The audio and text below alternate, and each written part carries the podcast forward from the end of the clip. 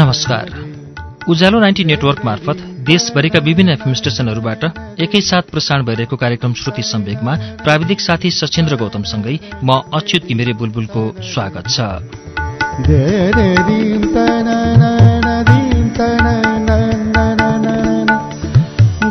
श्रुति सम्वेकको शुक्रबारको श्रृङ्खलामा हामी आज अमर नेउपानेको उपन्यास सेतो धरती लिएर आइपुगेका छौं।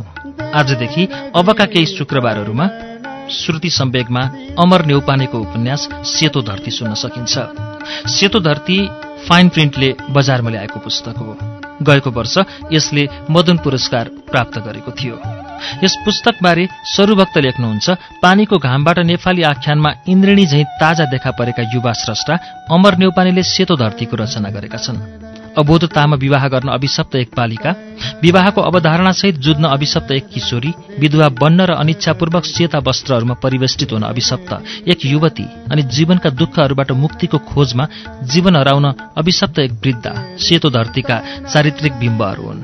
जसले कथित रूपमा नारीहरूको पूजा हुन्छ भनिने देश र समाजको कुरूपतालाई स्पर्शशील बाँडी दिएका छन्। सेतो धरतीको आख्यान सामर्थ्यले मलाई लाग्छ समकालीन साहित्यमा एक भरपर्दो सर्जकीय आयाम थपिदिएको छ भनेर सरुभक्तले यो उपन्यासबारे भन्नुभएको छ।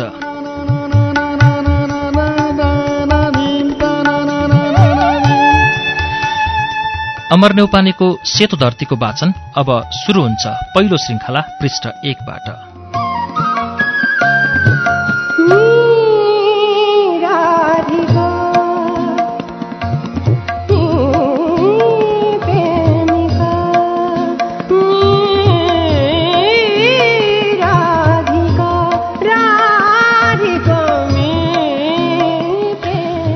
सास फेर्न जस्तो सजिलो अरू केही हुँदैन क्यारे भर्खर जन्मिएको बालकले पनि कति सजिलै फेरिरहेको हुन्छ सास। निधाएको मानिसले पनि कति सजिलै फेरिरहेको हुन्छ सास। पिडिँदै पौडिँदै गरेको माछाले उड्दै गरेका चराले पागुर काट्दै गरेका पशुले फूलले पातले पनि कति सजिलै फेरिरहेका हुन्छन् सास। थाहै नपाई चले जस्तै हावा पाए जस्तै जीवन थाहै नपाई फेरिदो रहेछ सास। सास फेर्न जस्तो अप्ठ्यारो पनि अरू केही हुँदैन क्यारे जिन्दगीको दौड जित्न दौडिँदा दौडिँदै मान्छे सानोभन्दा सानो कारणले जिन्दगीको खेल मैदानमा लड्छ र फेर्न सक्दैन सास लेख्दा लेख्दै गाउँदा गाउँदै हिँड्दा हिँड्दै दुनियाँलाई जित्दा जित्दै संसारको सबैभन्दा शक्तिशाली मान्छेले पनि फेर्दा फेर्दै फेर्न सक्दैन सास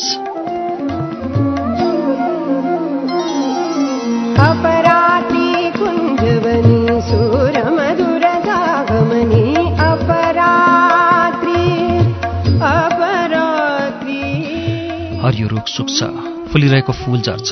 सास फेराइको लामो अनुभवले पनि धोका दिन्छ। सबैभन्दा सजिलो नै सबैभन्दा गाह्रो भइदिन्छ। सास फेर्न जस्तो सजिलो बिर्सिन हुँदो रहेछ क्यार। जसरी बिर्सिएँ मैले आफू जन्मिएको आमाको दुध चुसेको दुई वर्षसम्म निरन्तर दुध चुसेको पनि कति सजिलो बिर्सिँदो रहेछ। सास फेर्न जस्तो गाह्रो पनि बिर्सिन नै हुँदो रहेछ क्यारे। बिर्सिनु थियो मलाई आफ्नै जीवन रङ्गहीन जीवन। रङ्गहीन हुनु नै थियो भने पानी जस्तो पारदर्शी र आकाश जस्तो अनन्त भएर रङ्गहीन भइदिएको भए हुन्थ्यो। मलाई मेरै सास र चेतनाले बिर्सिनबाट रोकिरहेछन्। बिर्सिन गाह्रो कस्तो गाह्रो। सम्झिनु जस्तो गाह्रो पनि केही हुँदो रहेनछ। मेरो मनमा अमिट सम्झना भएर बाँचेको सम्पूर्ण जीवन बिर्सिएर आफू जन्मिएको सम्झिनु थियो मलाई। अह थाहा छैन मलाई। म जन्मिएको माटो म जन्मिएको रात म जन्मिएको घर पछाडिको बेलौतीको फेद म जन्मिँदाखेरिको आमाको अनुहार र पीडा।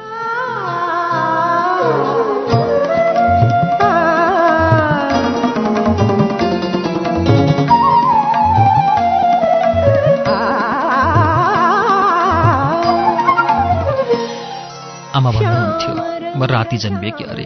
त्यो रात पनि सधैँ चाहिँ घाम उठ्नुभन्दा पहिले उठेर आमा पँधेर जानुभयो। अरूको हेरी धेरै टाढा त होइन एक खेप पानी ल्याउन आधा घन्टाको मात्र लाग्ने टाढा। डोकोमा तेस्रो खेप पानी ल्याई पिँढीमा बिसाएर पूर्वतिर फर्केर सुस्ताउनु भयो त्यो बेला आमाको अनुहारमा घामको पहिलो किरणले स्पर्श गरेको थियो। त्यसपछि पेटमा जहाँ म थिएँ त्यसपछि सम्पूर्ण शरीरभरि।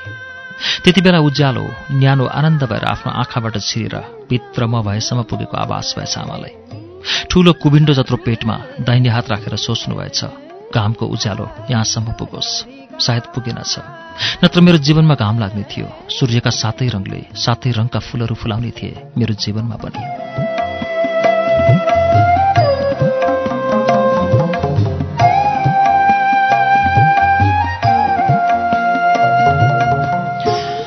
आधा दिनमै रात परे पनि कहिलेकाहीँ झरी बादलको चक्र चले पनि त्यसपछि पनि सफा घाम लाग्ने थियो। तर मेरो जीवनमा घामै लागेन। घाम नलाग्ने कुनै प्रदेश जस्तो जहाँ सधैँ अन्धकार हुन्छ र मलाई सधैँ डुबाउने पाँच फिटभन्दा बाक्लो हिउँ पर्छ। त्यति बेला आमाले आफ्नो पेटमा होइन मलाई छुनु भएको म थिएँ आमाको पेटमा। तर एउटा सेतो फुल फुलिरहेको छ भन्ने चाहिँ थाहा थिएन आमालाई। आमाको पेटमा हुँदाको कमसेकम एक पल सम्झिन मन छ कि म त्यहाँ जीवित थिइनँ र। आमाको पेटमा जीवित भएको सम्झिन मन छ मलाई। घरधन्दा सकेर आमा वन जानुभयो। घाँस काट्न। अघिका दिनहरू जस्तै एक भारी घाँस ल्याउनु भयो। गरुङको भारी गोठको छेउमा बिसाउँदा ड्याममा आवाजले छेउछाउको जमिन त थर्की जस्तै भयो। पिँढीमा बत्ती काट्दै गरेकी हजुरआमाले पुलुक्क हेर्नुभयो। थकाइले लकतरान र पसिनाले चप्लक्क भिजेकी आमालाई भन्दा पहिला घाँसको बारीतिर हेर्नुभयो र खुसी हुनुभयो। घाँसको ठूलो बारी देखेर। त्यसभन्दा बढी खुसी हुनुभयो। आमाको कुविन्डे पेट देखेर। किनमेलका लागि अघिल्लो दिनै पोखरा जानुभएका बा साँझसम्म पनि फर्किनु भएको थिएन। उज्यालो छन्जेल बाटो हेर्नुभयो आमाले। अँध्यारो भएपछि बाटो नै छेक्यो अँध्यारोले।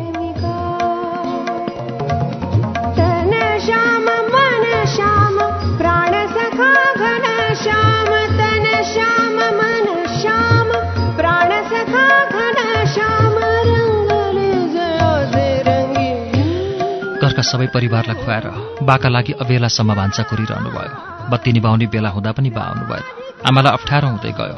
अप्ठ्यारो बढ्दै थियो खप्नै गाह्रो हुने गरी। त्यो अप्ठ्यारो मैले नै पारेकी थिएँ। खाँदा खाँदैको भात खान सक्नु भएन जुठा भाँडा माझ्न सक्नु भएन छटपटाउँदै आमा ओछ्यानमा आएर पल्टिनु भयो आमालाई व्यथा लागेको थियो। म जन्मिने व्यथा। खप्नै गाह्रो हुने गरी दुखाइरहेकी थिएँ। म आमाको पेटमा जीवित फुल थिएँ कि काँडा? रात बढ्दै गयो व्यथा पनि बढ्दै गयो। झन खप्न गाह्रो हुँदै गयो। व्यथाको माझमा पुगेर आमाले बातिर पुलुक्क हेर्नुभयो। बाको ओछ्यान त खाली। बल्ल आमाले सम्झिनु भएछ अघिल्लो दिनै बा त पोखरा जानुभएको। त्यो जमाना बा हुनुभएको भए पनि के भन्नुहुन्थ्यो होला र आमाले बालाई?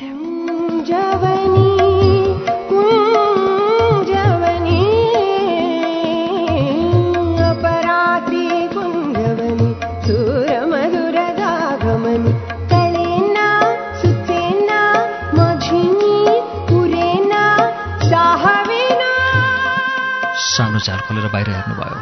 अँधेरी रात आमाको आँखामा आएर फैलियो। जुनली रात भएको भए आमाका आँखामा जुन आउने थियो जालबाट जुन पोसिलो स्पर्श लिएर आमाको पेट र पीडालाई सुस्तरी सुमसुमाउन आउने थियो। हजुरबा हजुरआमा काका र फुपूहरू सबै निधाइरहेका थिए। असह्य भएपछि छटपटाउँदै बाहिर निस्कनु भयो आमा। भन्न सक्नु भएन अर्को कोठामा तलामा सुतिरहेका आफ्नै घरका जहानहरूलाई। घरमा भएको भए भन्न सक्नुहुन्थ्यो कि हुन्न थियो कुन्नी त्यो व्यथाको बिउ रोप्ने आफ्नै लोग्नेलाई पनि। घर पछाडिको एकान्त जहाँ आमालाई साथ दिने सबैभन्दा नजिकको आफन्त भएको थियो। आमा जस्तै गर्भवती बेलौतीको रुख। बेलौतीका हाँगामा कतै कतै ससाना दाना लाग्दै थिए। कतै कतै फूल फुल्दै पनि। अँध्यारोले बेलौतीका सेता फूलहरू पनि देखिएनन् तर आकाशमा ताराहरू असङ्ख्य भएर फुलेका भने देखिए। श्याम रङ्ग श्याम सङ्ग मेलनाथ चित्तदङ्ग श्याम रङ्ग श्याम सङ्ग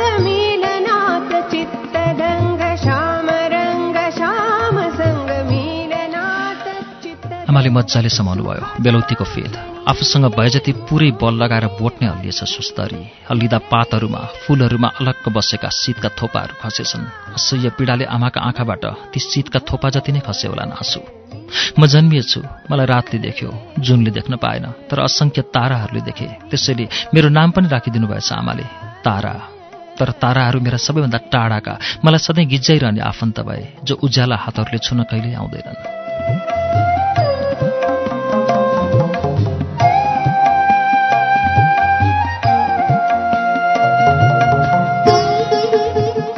जन्मिएको जुनले देखेको भए सायद मेरो नाम राखिदिनुहुन्थ्यो होला इन्दु वा पूर्णिमा र सधैँ जुनको उज्यालोले छुनु थियो मलाई।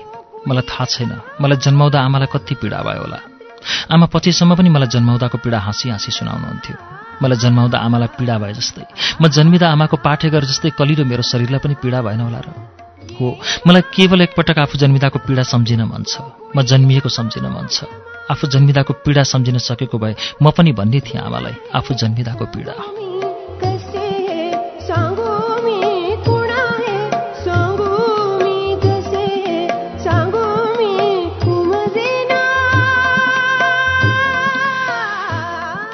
आफू जन्मिँदाको पीडा सम्झिन सकेको भए भन्ने थिएँ आमालाई। मलाई जन्माउँदा आमाले बेलौतीको फेद समाएर बल गरे जस्तै। मैले पनि गर्भभित्रैबाट मुठी कसेर कति बल गरेँ होला।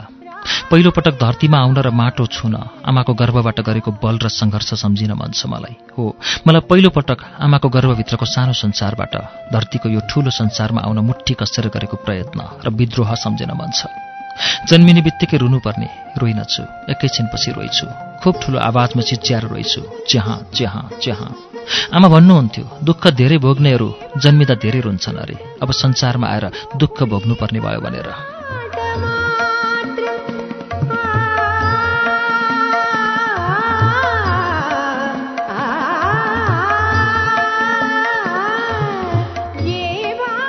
बेलौतीको बोटबाट झरेका शीतका थोपाहरूको स्पर्श नै सायद पहिलो स्पर्श थियो मेरो शरीरमा। शीतले गरेको त्यो पहिलो स्पर्श सम्झिन मन छ मलाई। बेलौतीको बोटको टुप्पामा गुड लगाएर बसेका एकजोर भङ्गेरा भङ्गेरी पनि भ्युजिएछन् मेरो रुवाईले। भङ्गेरीको पखेटाका सिरक ओढेर निधाएका बचेराहरू पनि भ्युजिएछन् तिनले चिरबिर चिरबिर गर्न थाले। मेरो रुवाईले हजुरआमा पनि भ्युजिनु भएछ त्यसपछि हजुरबा अनि अरू अरू सबै बा घरमा हुनुभएको भए उहाँ पहिले भ्युजिनुहुन्थ्यो कि? काठको पुरानो र बाक्लो ढोका घरक्क बज्यो। नजिकै छिमेकीका पनि पहिले आँखा अनि घरका ढोका खुले मध्यरातमा रोएर मैले कतिलाई बिउजाएछु ढोका खोल्न लगाएछु। कमसेकम मलाई आफू पहिलोपटक रोएको सम्झिन मन छ। मैले रुन कहाँ सिकेकी होला? आमाको गर्भमा त न रुने ठाउँ थियो न हाँस्ने न कोल्टे पर्ने ठाउँ थियो न घोप्टो पर्ने। कसरी बसेँ होला? आमाको पाठेघरको न्यानो सिरकमा त्यति लामो समयसम्म गुटमुटिएर बस्दा मलाई पीडा भयो कि आनन्द मलाई सम्झना छैन। पुरै जिन्दगी बिर्सिएर बरु मलाई त्यही क्षण सम्झिन मन छ।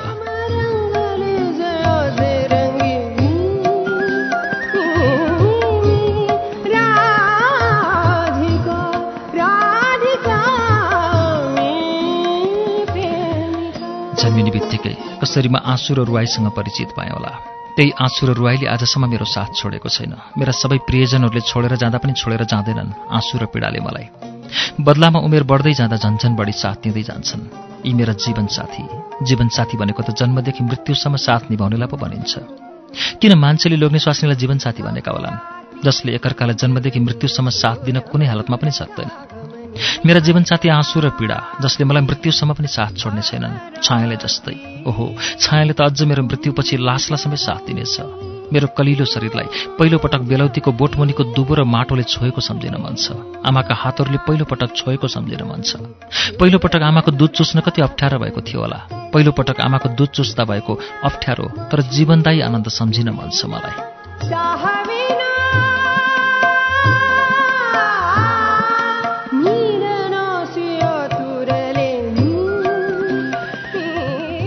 आमाले पहिलोपटक दुई हत्केलाले उठाएर काखमा लिँदाको क्षण पहिलोपटक नुहाइदिएको। आमाको पहिलो चुम्बन पहिलोपटक मनतातो तेल लगाइदिएको। आमाले खुवाएको पहिलो घाँस सुनेको र सिकेको पहिलो शब्द असीम मायाले मेरो गालामा पारेको पहिलो प्याट्ट। पहिलोपटक आफैले फेरेको कोल्टे चार खुट्टाले हिँडेको अनि दुई खुट्टाले आमाको हात समाएर गरेको थै थै सम्झिन मन छ। जन्मिने बित्तिकै यो ठूलो संसारमा पहिलोपटक फेरेको सास सायद त्यो नै सबैभन्दा गहिरो जीवन्त र आनन्ददायक सास थियो। पहिलो पटक फेरेको सास सम्झिन मन छ। अन्तिम पटक फेरिने सास त यसको ठिक विपरीत। सायद त्यति नै सतही जीवनहीन र पीडादायी हुनेछ। श्याम रङ्ग श्याम श्याम श्याम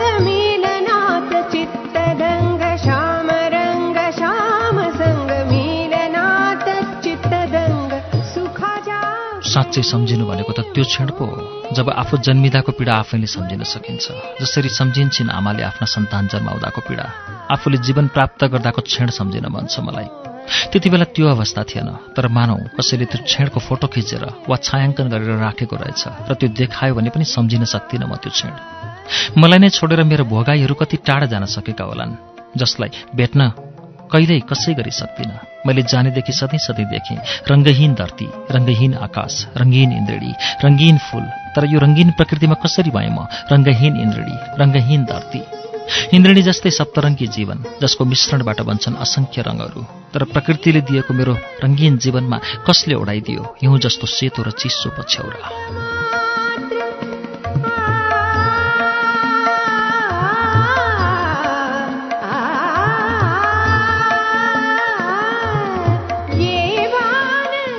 जतिसुकै रङ्गीन बनाउन खोजे पनि। सेतो लुगाभित्र मेरो पनि छ अरूको जस्तै रातो रगत। सेतो हिउँ उडाएर जतिसुकै चिसो बनाउन खोजे पनि म भित्र पनि छ अरूको जस्तै तातो रगत।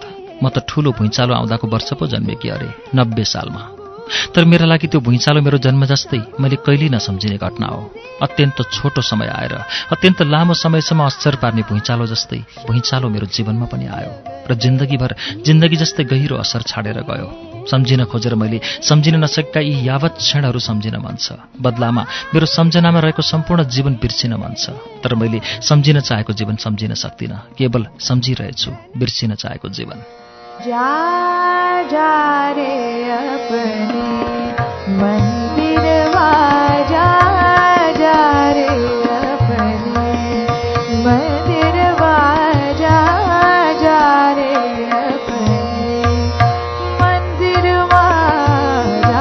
जा रे आमाबाट धेरै कुरा थाहा पाएँ मैले आफ्ना बारेमा। प्रत्येक वर्ष मकै रोप्ने बेला नयाँ साल आउँछ वैशाखमा। आमा करेसामा मकै रोप्दै हुनुहुन्छ। मकै फलोस् भनेर होइन। बोडी सिमी काँक्रोका जालहरूलाई थाक्रो होस् भनेर। तर मकै फलिहाल्छ। त्यो उसको धर्म थाक्रो पनि हुन्छ मकै पनि। सँगसँगै आमाले फर्सीका बिउ पनि रोप्नुभयो। तीन वर्षका दाइले पनि जानी नजानी माटो खेल्दै आमाको सिको गरेर बोडी फर्सी काँक्रो मनलाग्दी रोपेछन्। देखेर आमाले गाली गर्नुभयो। सबै बिउ खेर फाल्यो। माटोमा खेल्यो भनेर हप्काउनु भयो माटै माटो लागेका दाइका हातखुट्टा धोइदिनु भयो केही दिनमै ती रोपिएका बिउहरू भरर उम्रिए। सबैभन्दा राम्रा देखिए मकैका बिरुवा। तिनले आकाश ताकिरहेका। कत्रो आठ दिनको फर्सी बोडी किरुलाका बिरुवाहरू भने दुधे बालक चाहिँ यताउति खेलिरहेका जस्ता भए।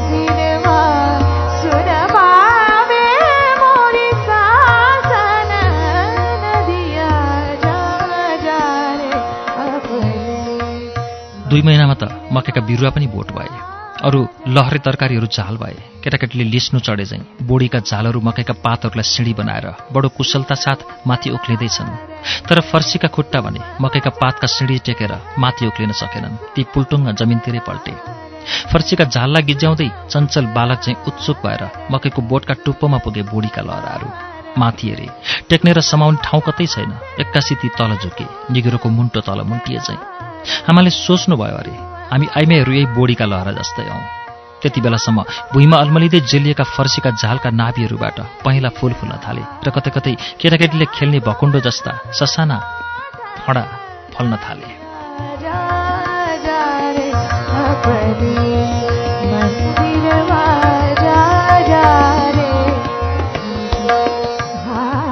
मकैका बोटहरूले पनि युवतीको युवतीले पानीको गाग्रो कम्मरमा बोके घोगा बोक्न थाले।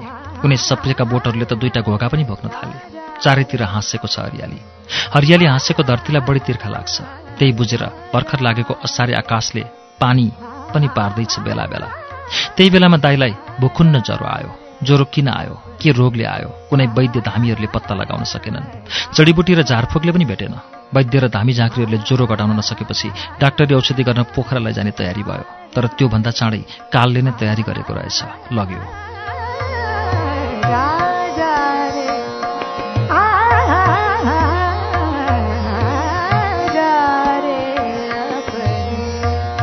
सन्तान। त्यसमा पनि छोरो पाएर आमाले सबैको माया पाउनुभएको थियो। आमालाई त मुटुमा बाँडी लागे जस्तो भयो। दिमागका नसाहरू रबर ताने चाहिँ पीर र चिन्ताका हातहरूले दुईतिरबाट तान्न थाले। ती चुडिएलान् जस्ता भए। मन डडेलोले खाएको वन जस्तो भयो। घर अगाडि मकैका बोटहरू अझै बढ्दैछन्। घोगाहरू पनि बढ्दैछन्। बोडी फर्सी घिरौँला काँक्राहरू पनि बढ्दै कोही फुल्दै कोही फल्दैछन्। तिनलाई देखेर झन् रुन मन लाग्यो आमालाई। मकैका बोटहरू सुमसुमाएर रुँदै भन्नुभयो मेरो बाबुले रोपेका बोटहरू यत्रा भए। तिमी कता गयो? कुन दैवले लयो? तिमीले रोपेका मकैका बोटहरू बोडी र फर्सीका जालहरू यहाँ छन् तर तिमी यहाँ छैनौ। आमालाई बाँच्नै मन लागेन। कहिले झुन्डिएर मर्न मन लाग्यो। कहिले नदीमा फदालेर। कहिले बिख खाएर मर्न मन लाग्यो। आमाको खराब हालत देखेर मेरी ठुली आमाले चित्त शान्तिका लागि एक ज्योतिषी कहाँ लगिन् ज्योतिषीले आमाको तीन महिने गर्भलाई लक्षित गर्दै भनेछन् तपाईँको कोखबाट साह्रै असल कन्या जन्मिनेछ। सुन्नासाथ आमाले आत्तिएर बिचमै सोध्नुभएछ छोरा हुँदैनन्? उनले सम्झाउँदै भनेछन् उसलाई छोरी होइन छोरै माने हुन्छ। राजयोग भएकी भाग्यमानी कन्या जन्मिनेछन् लोकले मान्नेछ। आमाको चित्त अझै बुझेनछ।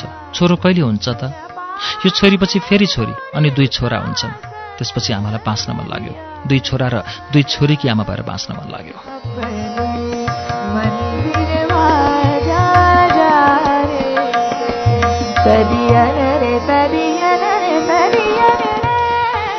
गर्भमा थिएँ म ज्योतिषीले भनेका थिए राजयोग भएकी आमाले सोच्नुभयो म मरेकी भए म सँगसँगै राजयोग भएकी सौभाग्यवती छोरी पनि मर्ने थिए। मेरा हुनेवाला चार छोराछोरी पनि मरेसर नै हुने थिए। अपराधिनी हुनबाट जोगिएँ म। आमाले फेरि खुसी हुँदै सोध्नुभयो छोराहरूले पाल्छन् त? असाध्यै सुखपूर्वक पाल्छन्। कुन चाहिँले पाल्छ त? कान्छाले। छोरीहरूबाट कतिको सन्तोक हुन्छ त पण्डितजी? ढुक्क हुनुहोस् त्यसपछि आमालाई आफ्नो जीवनको साह्रै माया लाग्न थाल्यो। खानपानमा पनि असाध्यै ध्यान दिन थाल्नुभयो। ज्योतिषीले भनेका कुरा घरमा सुनाएपछि बा पनि खुब खुसी हुनुभयो। आफूले आफैलाई मार्न खोजेकोमा आमालाई खेद र पश्चाताप लाग्यो। नमरेकोमा खुसी पनि लाग्यो। नभन्दै त्यसपछि म जन्मिएँ। बोल्न र अलिअलि कुरा बुझ्न सक्ने भएपछि आमाले मलाई काक्लिँदै भन्नुभयो तैँले अर्दा म मर्न सकिनँ। त पेटा नभएकी भए म मर्थेँ होला। त जन्म नै थिइनस् मेरा पुक्क परेका गालामा मुहाई खाँदै भन्नुभयो तैँले नै मलाई बचाइस्। मेरी प्यारी पोक्सी त्यति बेला आमाले भनेका कुरा पुरै नबुझे पनि जति बुझेँ त्यति मलाई लाग्यो आमाले मेरो प्रशंसा गर्नुभएको। म उत्पात खुसी भएँ। मेरो मन खुसीले भुरुर उडेर हाम्रो घर अगाडिको सबैभन्दा अग्लो पिपलको रुखको टुप्पामा गएर बस्यो र फुरुक्क भएर चारैतिर हेर्न थाल्यो। चराले चाहिँ संसार कति ठुलो रहेछ।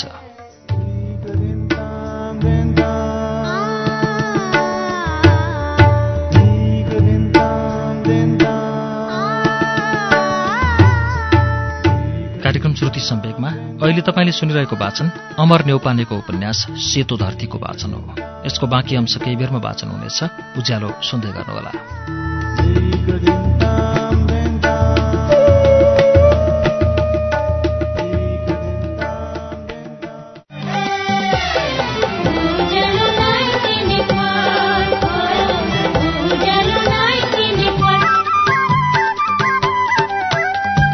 सीधा कुरा। प्रश्न विचार उज्यालो 90 नेटवर्क।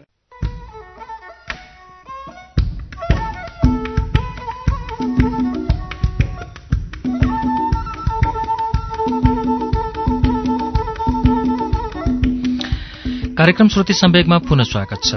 तपाईँ अहिले उज्यालो नाइन्टी नेटवर्क काठमाडौँसँगै देशभरिका विभिन्न एफएम स्टेशनहरूबाट एकैसाथ कार्यक्रम श्रुति सम्वेक सुन्दै हुनुहुन्छ। श्रुति सम्वेकमा हामी आज अमर नेौपानेको उपन्यास सेतो धरतीको वाचन सुनिरहेका छौं। अब यसको बाँकी अंश वाचन हुन्छ।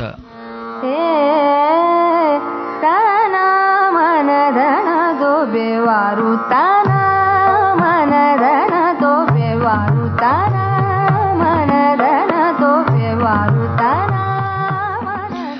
मेरा मुख्य चार संसारमध्ये सबैभन्दा ठूलो संसार बाको पिठ्यौँ हो। त्यसपछि आमाको काग हजुरबाको काँध अनि हजुरआमाले बनाउने च्वाई रोटी। काम ओह्रारो ओर्लिँदैछ तर साँझ परिसकेको छैन। बा आँगनमा बसेर चोया काट्दै हुनुहुन्छ। बाले चोया काटेको देखेर दङ्ग पर्दै हेरे। त्यस्तो ठूलो बाँस काटेर बाले त्यति ससाना पत्रै पत्र कसरी निकाल्न सक्नुभएको होला? लाग्यो हाम्रा बाले जे पनि गर्न सक्नुहुन्छ जे कुराको पनि ससाना पत्र निकाल्न सक्नुहुन्छ। जुनलाई देखाएर भने बा देउती माताको घर जाम न। बाले सधैँ टार्नु भयो भोलि पर्सि जाम्ला नानी। किन बा?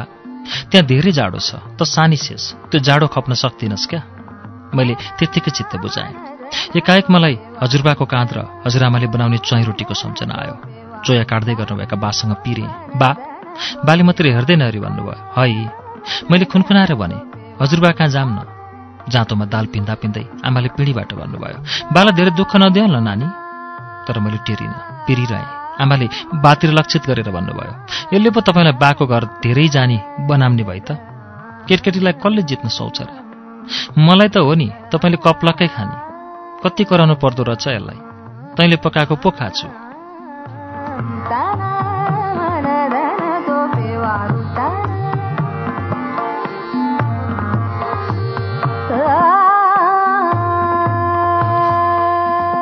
बा जेठो छोरा छुट्टिएर बस्नुभएको। हाम्रो घरदेखि अलि माथि हजुरबा हजुरआमा दुई काका र तिनका परिवार बस्छन्। काकाहरूसँग सायद बाको केही गुनासो छ अंशबण्डा सम्बन्धी सानोतिनो विवाद। मेरो कुरा नमानिकन सुख पाउनु भएन बाले तर मलाई लाग्छ बाको पनि केही काम थियो हजुरबासँग बाले मलाई पिठ्यौमा बोक्नुभयो म आनन्दको चरम सीमामा पुगेँ। आफ्ना दुवै हात बाको घाँटीमा गाँठो पारे। बाले तलबाट मेरा पुट्ठामा समाएर दुवै हातले टेका लगाउनु भयो आफ्नो दुवै खुट्टालाई बाको कम्मरमा बेरे। मलाई मेरो संसार साह्रै सुरक्षित र विशाल लाग्यो। उहाँको पिठ्यौमा त्यसरी बुई चढ्दा मलाई अथाह विश्वास पलायो उहाँमाथि बा मलाई बोकेर बिस्तारै उकालो लाग्दै हुनुहुन्छ। हिँड्नुपर्छ दस मिनट जति। बाका दुई हातको आड पाएर मैले उहाँको घाँटीमा गाँठो पारेका आफ्ना हातलाई बिस्तारै खुकुलो बनाएँ फुकाएँ। बाको कम्बरमा बेरिएका खुट्टालाई पनि खोकुलो बनाएँ। त्यसो हुँदा म बिस्तारै चिप्लिँदै चिप्लिँदै अलिअलि तल झरेँ। त्यही बेलामा मलाई तर्साउन बाले आफ्नो हात बिस्तारै छोडिदिनु भयो म बाको पिठ्यौँबाट चिप्लिनै लागेँ अनि एकदमै डराएँ। अँ गर्दै म रुन खोजेँ। बाले फेरि दुई हातले मेरो पुट्ठामा टेका दिएर माथि सार्नुभयो मलाई। बाको काँध पक्रिन फेरि म माथितिर लम्किएँ। त्यसो गर्दा मैले त बाको कपाल र कान पो समाउनु पुगेछु। रुखको हाँगो समाए चाहिँ बाले भन्नुभयो ऐया क्यारे के होस् नानी तैँले? म खेतित्त हाँसेँ परैबाट हजुरबाको ठूलो तिनतले घर देखियो। नजिक हुँदै गयौँ। हजुरबा पिँढीमा बसेर हुक्का चेलीमा तमाखु खाँदै हुनुहुन्छ। हजुरबाले हुक्का तानेको खुब रमाइलो लाग्छ मलाई।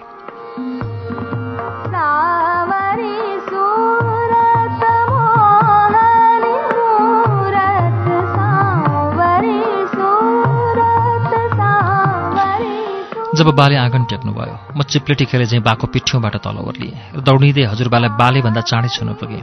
मलाई देख्नासाथ हजुरबाले पाँच मुठी जति तमाकुको धुवाँ उडाएर हाँस्नुभयो। हाँस्दा धुवाँले पहेँला भएका दाँत देखिए। हजुरबालाई नसोधी म उहाँको काँधमा चढेँ। उहाँ कक्रक्क पर्नुभयो र भन्नुभयो यो नानी त ठुली भएछ नि।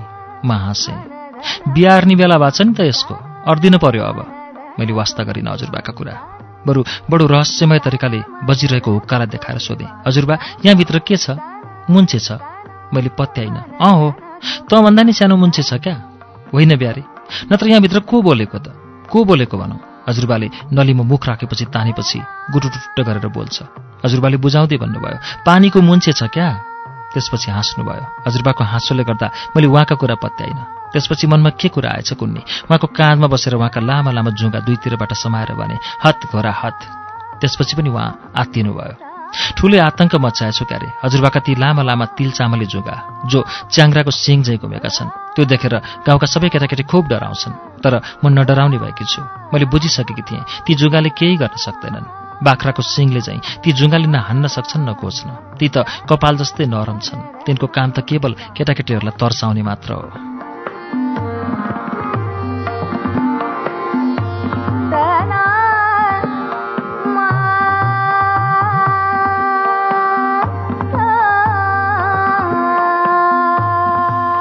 म हजुरबाको काँधबाट ओर्लिएँ।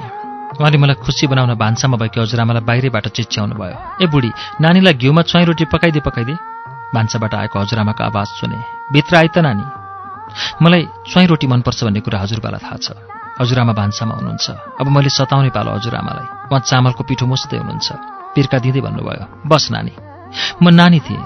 बा आमाकी नानी। हजुरबा हजुरआमाकी नानी। आफन्त छिमेकी साथीभाइ सबैकी नानी। कसैले तिम्रो नाम के हो भनेर सोद्धा म भन्थेँ नानी। हजुरआमाले पकाउनु भएको पहिलो च्वाई रोटी थालमा लिएर बाहिर आएर खान थाले। साना दुई टुक्रा बनाएर एउटा हजुरबाले माग्नु भएकाले उहाँलाई दिएँ अर्को बालाई। तर दुवैले जिस्काउनु भएको मात्र रहेछ खानु भएन। उहाँहरू के के कुरा गर्दै हुनुहुन्छ मैले बुझिनँ बिहेको कुरा जस्तो लाग्यो।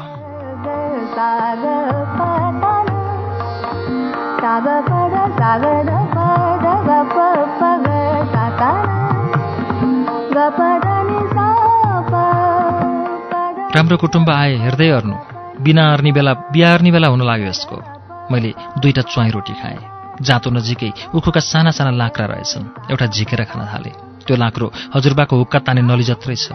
उहाँले देखिहाल्नुभयो र गालीको शैलीमा भन्नुभयो भर्खर च्वाई रोटी खाएर किन खानु पर्यो उखु? मैले फ्याट्ट भनिदिएँ आफूले तमाको खान हुने मैले उखु खान नि नहुने? उहाँले हाँस्दै भन्नुभयो अनेकौली बात जानी छ यसले। म हजुरबाभन्दा धेरै हाँस्न थालेँ।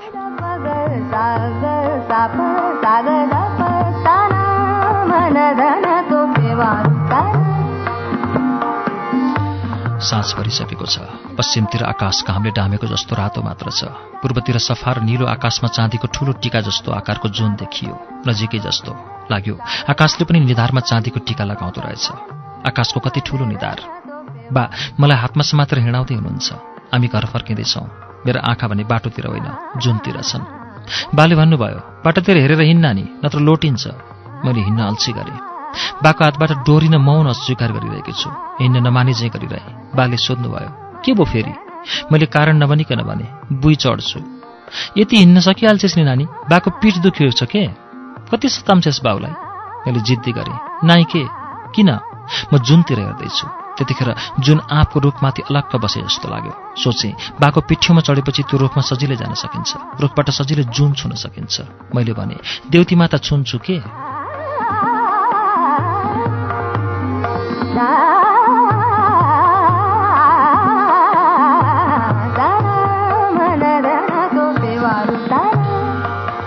आमाले भन्नुभयो आज तिमीहरूले गाई हेर्नु जानु पर्दैन। सुनेर म एकदमै खुसी भएँ। खुसी भएको एकछिनपछि दुःखी पनि भएँ किनभने साथीहरूसँग खेल्न पाइनँ। आमाले हामी दिदीबहिनीलाई रिट्ठाले नुहाइदिनु भयो। मेरो लागि सबैभन्दा ठुलो सजाय हो नुहाउनु। लुगाले न्यानो पारिराखेको शरीरको कुना कुनामा चिसो पानी बग्दै गर्दा आछु बनाउँछ। र मेरो लागि सबभन्दा आनन्द नुहाइसकेपछिको क्षण हो किनभने न्यानो राख्नुपर्ने मेरो शरीरको चिसो पारिराख्ने मैल चट हुन्छ। ओबाएपछि आमाले कडुवा तेल तोरीको तेल लगाई अघि पछिको भन्दा खुब मिहिनेत गरेर कपाल कोरिदिनु भयो दुई चुल्ठी बाटिदिनु भयो मेरा दुई चुल्ठी कपाल हाम्रो घरमा भएकी मुडुली पाठीकी कान झैँ दुईतिर छोटा भएर लत्रिए। आमाले भने मेरा दुई चुल्ठीलाई मुसाको पुच्छर जस्तै छन् भन्नुभयो। पातलो छोटो र मसिनो कपाल। मलजल नपुगेर बढ्न नसकेको धानको बिउ जस्तो। आमा प्राय भन्नुहुन्छ कस्तो मकैको जुवा जस्तो कपाल। आमाले धुवै धुवा लागेको टिनको पुरानो बाकस खोल्नुभयो। त्यहाँबाट उहाँले बडो जतनले पट्याएर राखिएको बहिनीको र मेरो घरबुनाको बुट्टे घाँगर जामा झेकिदिनु भयो ती घाँगर नयाँ राम्रा र रङ्गहीन छन्। अस्ति भर्खर मात्र मैले नयाँ घाँगर लगाउँछु भन्दा आमाले भन्नुभएको थियो त्यो घाँगर त मामा घर जाँदा बजार जाँदा तिजा दसैँ या तिहारा मात्र लाम्ने हो।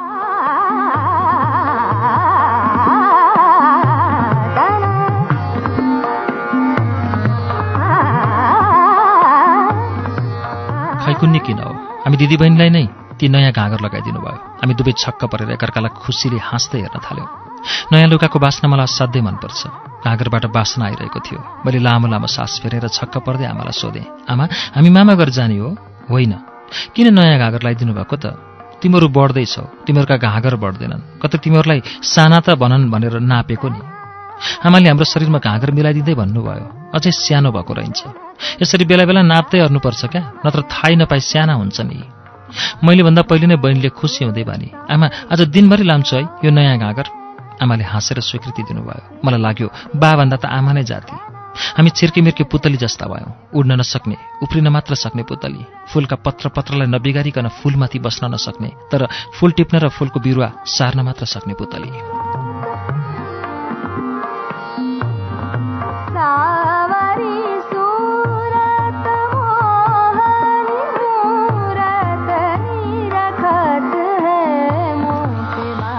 उफ्रिँदा उफ्रिँदै बाहिर आँगनमा निस्क्यौँ। मलाई गाउँभरि फाँटभरि नयाँ घाँगर हावामा फरफराउँदै चरा चाहिँ उड्न मन थियो। नभए पनि बाख्राको पाठी चाहिँ उफ्रिँदै गाउँलाई कम्तीमा तीन फलको लगाउन मन थियो। आमाले घर्याक्क पारेर बाकस बन्द गर्दै ढोकाबाट आँगनतिर हेरेर भन्नुभयो कतै नजाऊ है आज तिमीहरू घर छोडेर।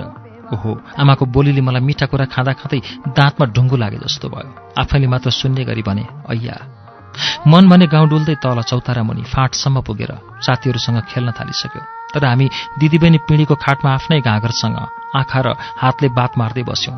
पिँढी छेउको जाँतो लिएर हामी गुन्द्री ओछ्याएर खेल्न थाल्यौँ गट्टा।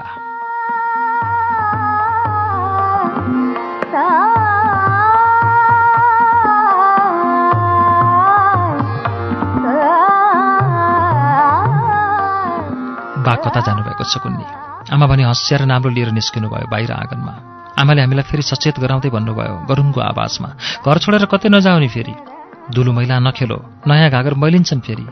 मैलिन्छौ तिमीहरू पनि फोहोरी देखिन्छौ। नाम्लो पटुका चाहिँ कम्मरमा बाँध्नुभयो र घुसार्नुभयो हँसिया पनि त्यहीँ। हामीतिर फर्केर भन्नुभयो म एक बारी घाँस लिएर छिट्टै आउँछु। तिमीहरूले घर नछोडिने है? एकसाथ टाउको हल्लायौँ हामी दुवैले। ढुक्क भएर वनतिर जानुभयो आमा। आमा गएपछि हामी खेल्न थाल्यौँ स्वच्छन्द भएर चरा चाहिँ खेल्दा खेल्दै आमाले भनेको बिर्सिए जस्ता भयौँ। त्यसपछि अझ स्वतन्त्र भयौँ। ढुङ्गाका गट्टाहरू पनि हलुङ्गा लाग्न थाले। हलुङ्गो लाग्न थाल्यो आफ्नै तनमन पनि। हामी पुतली भयौँ तर पुतली जसरी उडेर होइन गाईको सानो बाछो चाहिँ उफ्रिँदै दौडिँदै हामी तल चौतारो मुनिको फाँटतिर टाप कस्यौँ।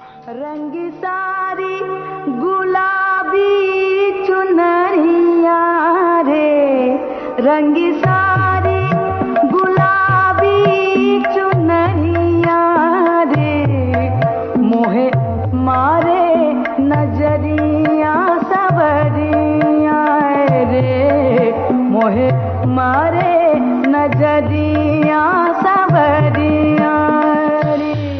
हावामा पत्तिएर पिपलको पात बजाउँदै एकैछिनमा हामी त्यहाँ पुग्यौँ जहाँ हाम्रा साथीहरू बाहिर गाई र भेडा बाख्रा हेर्दैछन् अनि हेर्दैछन् हाम्रो बाटो पनि। हामीलाई देख्न साथ ती सबै तीन छक परे। तिनका मैला र पुराना लुगालाई हाम्रा सुकिला र नयाँ लुगाले हेर्न थाले गिज्याउँदै। तिनका मैला हातखोट्टा र अनुहारलाई हाम्रा सुकिला हातखोट्टा र अनुहारले जिस्काउन थाले। हामीलाई देखेर सबै त्रिसित र ईर्षित बने। एकैछिनमा ती सबै कुरा बिर्सिएर हामी खेल्न थाल्यौँ। हामी भनेको कली। धर्म राधि पवित्र केदार गोविन्द महेश्वर अनि बहिनी र म। गोविन्दले भने अब हामी घर बनाइ खेलौँ। हामी सबै मिलेर घर बनाउन थाल्यौँ। मकै लगाउन भर्खरै जोतेको बारी सुकेका माटाका डल्ला दुई हातले बोकेर जम्मा पार्यौँ र कान्ला मुनि घर बनायौँ। छानो स्याउलाले छायौँ। पुराणका कथामा देउताले तथास्तु भनेको भरमा छिनभरमै घर बनाए चाहिँ हामीले एकैछिनमा घर जस्तै घर बनायौँ। पानी परे पनि चुइँदैन भन्यौँ। हावाहुरी चले पनि उडाउँदैन भन्यौँ। भित्तो पनि टल्दैन भन्यौँ। हामी ढुक्क भयौँ। घर बाहिर बसेर पनि घरभित्र छौँ भन्यौँ। कलीले भनिन् अब हामी बिहाको खेल खेलौँ।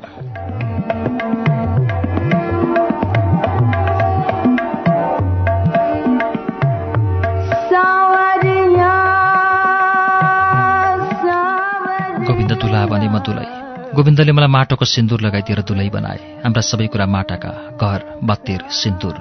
धर्म र पवित्र दुलाका बाआमा भए महेश्वर राधि दुलैका बाआमा भए।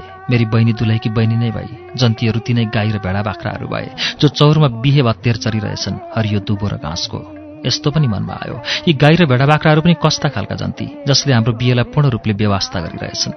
मानौ हामीले केही गरेकै छैनौँ यिनीहरू खेल्दैनन् हाँस्दैनन् एकहोरो एउटै लवज बोल्छन् र उफ्रिन्छन् मात्र। कहिल्यै नहाँसेर पनि खुसी साथ बाँच्न सक्ने भएर होला। हामीले चाहिँ नखेलेका हाम्रो खेल नबुझेका। गाई र भेडा बाख्राहरूले घाँसको काँचो र हरियो भत्तेर खाए पनि हामी माटाको भत्तेर हरियो पातको थालमा खान थाल्यौँ। चिउँडोमा ख्यालख्यालको मुख बनायौँ थपी थपी खायौँ र अगायौँ भन्यौँ। नसकिएर भत्तेर रह्यो पनि भन्यौँ र माटोको भत्तेर माटोमै फ्याँक्यौँ। माटोको भत्तेर माटै भयो। एकैछिनमा हामीले छोराछोरी पायौँ। ती ठुला पनि भइहाले। ती हाम्रा छोराछोरी केदार र मेरी बहिनी कला भए।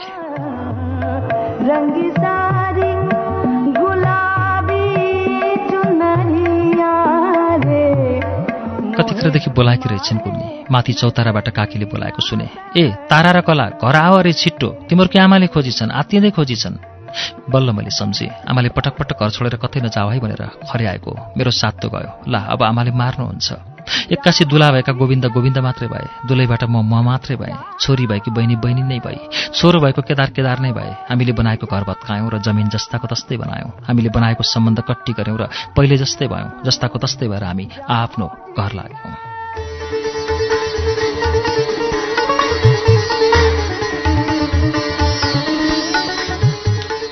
श्रुति सम्वेकमा यतिन्जेल तपाईँ अमर नेउपानेको उपन्यास सेतो धरतीको वाचन सुन्दै हुनुहुन्थ्यो। आजको लागि यो वाचन यही पुरा हुन्छ। अर्को साता हामी सेतो धरतीको दोस्रो श्रृङ्खलाको वाचन लिएर आउनेछौँ। तबसम्मका लागि प्राविधिक साथी सशेन्द्र गौतम र म अच्युत घिमिरे बुलबुल विदा चाहन्छौ। शुभरात्री।